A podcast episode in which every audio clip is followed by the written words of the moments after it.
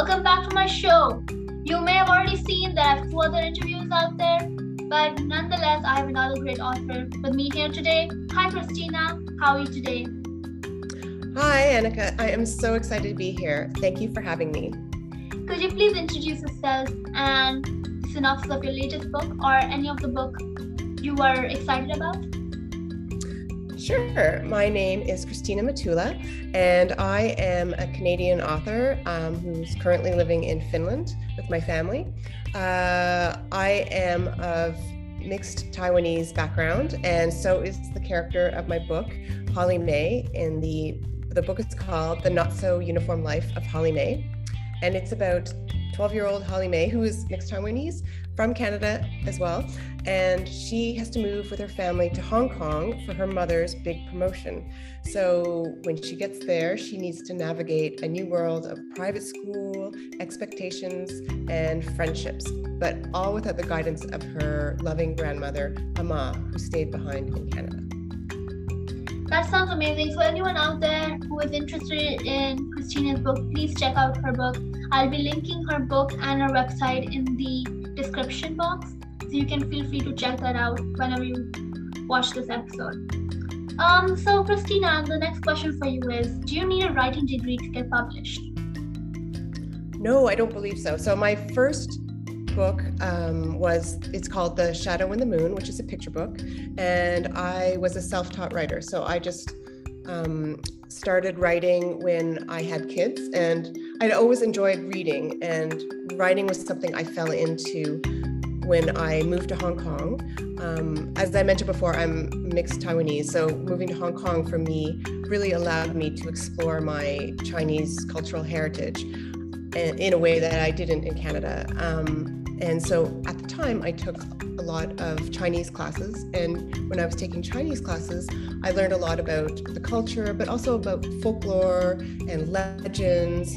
And at the same time, um, my daughter was in kindergarten learning about the same legends I was learning about. So I wanted to find books about those legends in English because she was learning them in Chinese and I couldn't find them. So I decided to write a version uh, myself. And the story in particular was about the moon goddess and the archer, which is the story about the Mid-Autumn Festival, the, the Lunar Mid-Autumn Festival. So for me, it was more about a passion about wanting to share these um, these legends, and I was just so excited about learning so much about my own culture, and I just really wanted to share it. Um, and so I wrote a lot myself, and I read a lot of books about writing. I took a lot of online classes, and um, I did get published with a, a lovely publisher based in Boston called Charlesbridge. But that said, I did an M F A, Um, with Masters in Fine Arts and Creative Writing, but I didn't need that to get published, and I did that more out of interest. Um, I just wanted to to learn more things. I love learning new things, but and it, it did help my writing, but I don't think it would have helped my writing in terms of writing theory or how to be creative any more than reading books about it or taking online classes. So I think, uh, yeah. It's fantastic because um, I think every young writer out there is worried about the fact whether they'll be able to get published in the future just because they do not have an M F A yet, or they do not have a master's in writing degree yet, or something like that. So it's great to hear from you um, and saying that you do not need a um, degree to get published. Um, no, actually, uh, sorry, uh, just I have a, my first degree is a biochemistry degree, and I also have an M B A. So creative writing was very different from what I started out in. And I really think if if you're writing and you're passionate about writing, you're also reading a lot because reading will help your writing. And I, I think if if it's something you love, you're going to do it well. And I don't think you need to, to pay a lot of money for it. Yeah, that's um, really well said, because like there are many authors out there, for example, um, I don't really have any examples on the top of my head, but I'm pretty sure there's some authors who are authors, big-time authors, yet they do not have like an actual degree in writing. They have a degree in, I don't know, um, bioengineering, how you just said right now, or in cooking or something else. They do not have it anywhere near writing, which is fine, I guess, because Writing comes from inside you. You read, you gain experiences on that, your own life, and just you people take writing degree classes just to improve it even more, but already the writing craft you have inside you is what you have that eventually develops as you grow older into what it is now. Yeah, exactly. And I think also having uh, friends, um, they could be virtual friends or they could be like in real life friends, but who will help you read your book, but also give you constructive feedback and not just say, oh, I love it, you know, because you need actually to, to know what you need to improve.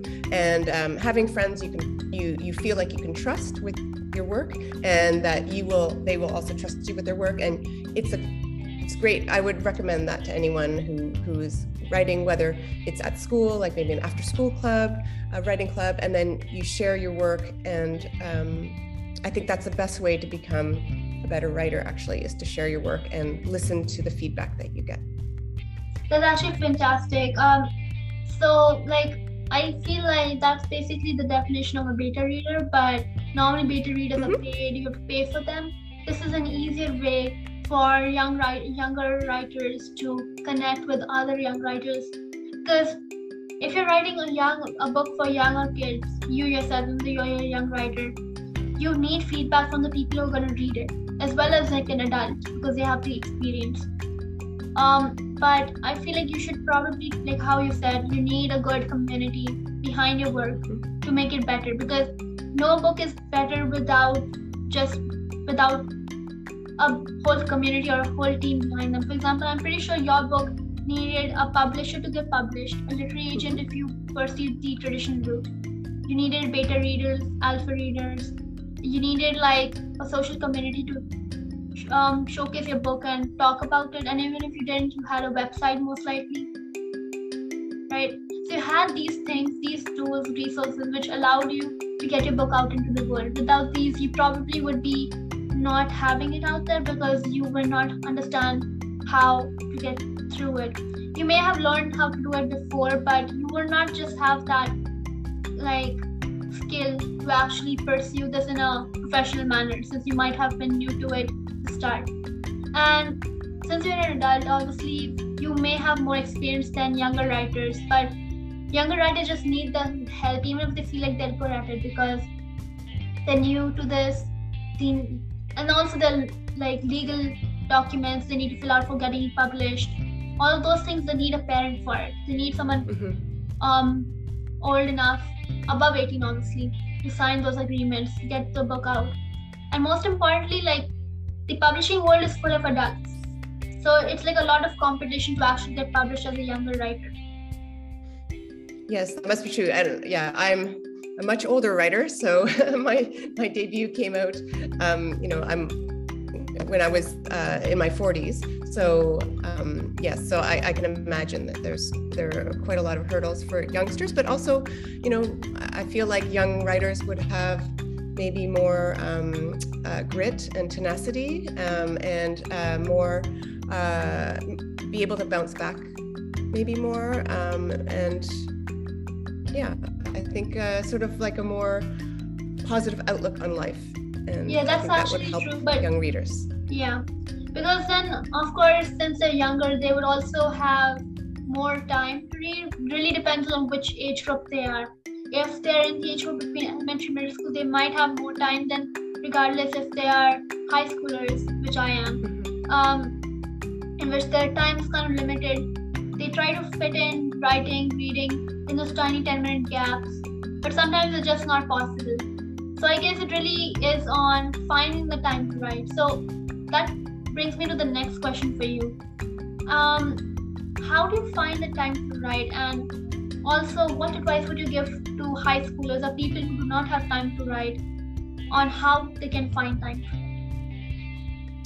to write? Um, finding time, sometimes it's quite difficult to find time, and I I can't write in, you know, ten minutes here, ten minutes there. I feel like I need to have a good two or three hours where everything is quiet and I can close the door um, and write. So for me, I find the time, uh, actually after I have two kids, uh, and once they're in bed, I find that's actually probably my most productive time um, later, which is uh, maybe not great for sleeping, but that's where I find my time, or uh, quite early morning. Um, and I think one thing that's really helped me is uh, I turn off my phone, like not not for calls, but I'm not distracted by any scrolling, any news, any social media. I feel like if I can turn that off, that allows my brain to relax, and then I can write more. So I know youngsters in in high school, you know, the phone is, everyone's attached to their phone, and it's it's part of life. But if you can take an, you know, an hour or even maybe half an hour and just not be distracted and just turn it off, you will be able to, I think you'd be able to get a lot more out of that time than if you were constantly distracted by something. Um, yes, that's actually, um, again, very well said, because um, even if like that actually that advice that you just gave, it's not just good for finding the time to write, but also finding the time, um, like managing your time so that you can actually study for exams, study for um, do homework. Otherwise, you probably like without managing your time well, you could end up missing deadlines. These are probably the reasons why you miss deadlines, because you're distracted by other things, right? So mm-hmm. I feel like this advice that you gave, um, trying to just focus on one task at a time and not juggling multiple tasks at the same time. For example, if you're reading, do not try to study at the same time. And if you're studying, do not try to read at the same time. Mm-hmm. Because... And, mm-hmm. um, sorry, I was just going to say, it's also, also important for you to have yeah, a relaxed mind too. So while you're... busy studying and writing, but don't forget a little downtime, a little like mental health, uh, mental health break too. Yeah. Um. The other thing is that um, um, no, um, I'm pretty sure no one has ever heard of a person reading and writing at the same time. Maybe like mm-hmm. reading a book and then writing like with one hand, typing, right? Mm. Exactly. So just thinking about um it in that sense. It, it doesn't make sense for someone to be reading and doing homework at the same time. Sure, you read the question, but that's not the same as reading a book. Mm-hmm. So for someone who loves reading like me, I basically I'm starting high school um, tomorrow. Tomorrow oh, is my first congratulations. Year. Congratulations. Thank you. Um, so then you need to like have time. So now I'm just thinking of how I'm going to manage reading, but then I just realized in higher grades you have like English assignments where you have to read like a whole novel, and then you have to like do these assignments on prompts. Like, for example, they give you a prompt like write a memoir about something you've done recently or something like that. They give it on prompts. They do not give you like a week. Normally in middle school they give you a week to do the assignment and make it like homework, class, a mix of both. But then in high school they give you on prompt like do it right now, finish it up in half an hour. So now that's where my next question comes. How do you, what advice would you give to high schoolers or people who are being given on-prompt tasks like these in writing? How do you think they should pursue the idea of getting ideas that fast? That is a very good question, and I have been out of high school for a very long time. Um, I...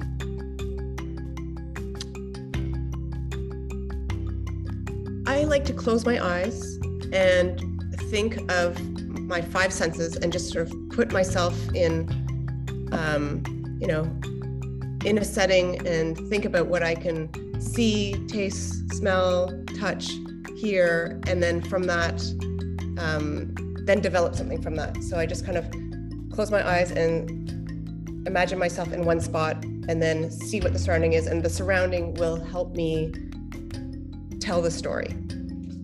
Okay, that's actually fantastic, because um, I think visualization in your mind, using your mind to connect to all the five senses, that's a great thing, because then it's kind of like um, putting in imagery, like how we learn in writing.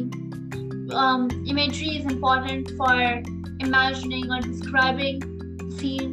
Even if it's just like simple thing, like maybe your memoir is about, I'm just giving an example of memoir. Let's say your memoir is about how you wanted to become a basketball player, but you um, injured yourself badly when you're a kid. So just trying to rethink what happened, especially in memoirs, because that's all about your own life, right? Sometimes you do it about your own life, sometimes you do it about someone else, but memoirs are mainly about yourself, right? So just trying to imagine or remember what happened and kind of describe it as well as you can without making it seem like it's a heavy load of like just narration, but also writing in such a way that when the teacher or someone reads it, they feel like they're actually in the memoir and actually able to experience everything. Mm-hmm, exactly, yes. Now my last and final question for you is, this is a fun question. Do you Google yourself? And if yes, what do you find? um, I do not Google myself because I'm a little bit of a scaredy cat, and I I am scared that someone might write that they don't like my book, so I don't want to see that because I will be very sad. Um, that said, when I'm tagged in posts, if someone reads the book and they like it and they tag me, um, I'm, I'm super happy and so so pleased um, to connect with readers. Um, but I yes, I haven't Googled myself in, since I started writing, just because. Uh, Yes, I'm a little bit scared. Um, I guess that makes sense because, um, like, sometimes when um, um, when writers and authors, they search themselves up, they're worried about what they might find. Mm-hmm. But then again, if you do not have yourself on the web, it's going to be hard for other people to find your own book, right? So in a way, yes. The website, the internet is good, but as well as bad in a, in a, in the same way, because the internet helps you find good books and authors to connect with, like how I did with you. And it also is bad. Sometimes you might find something you do not like on the internet, for example, like how you just said, you're worried about bad reviews. And it kind of like, like puts you in like a block, right? Sometimes hmm. it makes just one review. Sometimes people, I've seen on Amazon, there are these reviews, like, which are pretty like violent and pretty bad, right?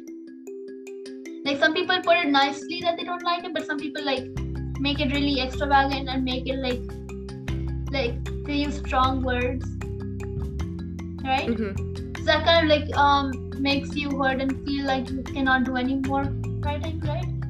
So in that sense, it kind of hurts you as well as helps you find authors and books and other things. I mean, I definitely have a website, and I have um, I'm on Instagram and on Twitter. Although Twitter, I, I kind of am more of an observer. I don't post very much, but if I do post, I love to post about books that I've read that I really enjoy, that I recommend to other people. But um, I would never post something about a book that I I didn't enjoy, because it's reading books are very subjective. Um, and Instagram, I post yeah, I, I just. post a bit more about my life and um, fun things, but also books. So uh, um, other authors and readers and people can find me on the internet, but um, whether I look for myself uh, is a different question. So I don't look for myself, but other people can find me. Um, the other thing is that um, like when you are um, on Instagram or Twitter, over there as well, people sometimes put comments in, like when you're like writing a post, they comment on that, right? So sometimes this can be hurtful and sometimes they can be nice, but like as a writer, you're kind of like your job is to like not take it too seriously so that you can continue with your work and not like stop just because of a one review or two reviews which just say that your book is bad, because there's still um hundreds of people who love your books. Hope so. Just like a general view. Mm-hmm. Yeah, so um, I mean, thankfully on Instagram, it's a very happy place. So everything's been nice and positive. And um, what I love about the um, Children's Author Network is particularly in middle grade, and everyone is very supportive, and other authors support each other, and, and bloggers and podcasters support authors. And then authors like to share about podcasts they they listen to and about other other blogs they read, and it's it's a very nice community, so I feel very um, lucky to be to be part of it.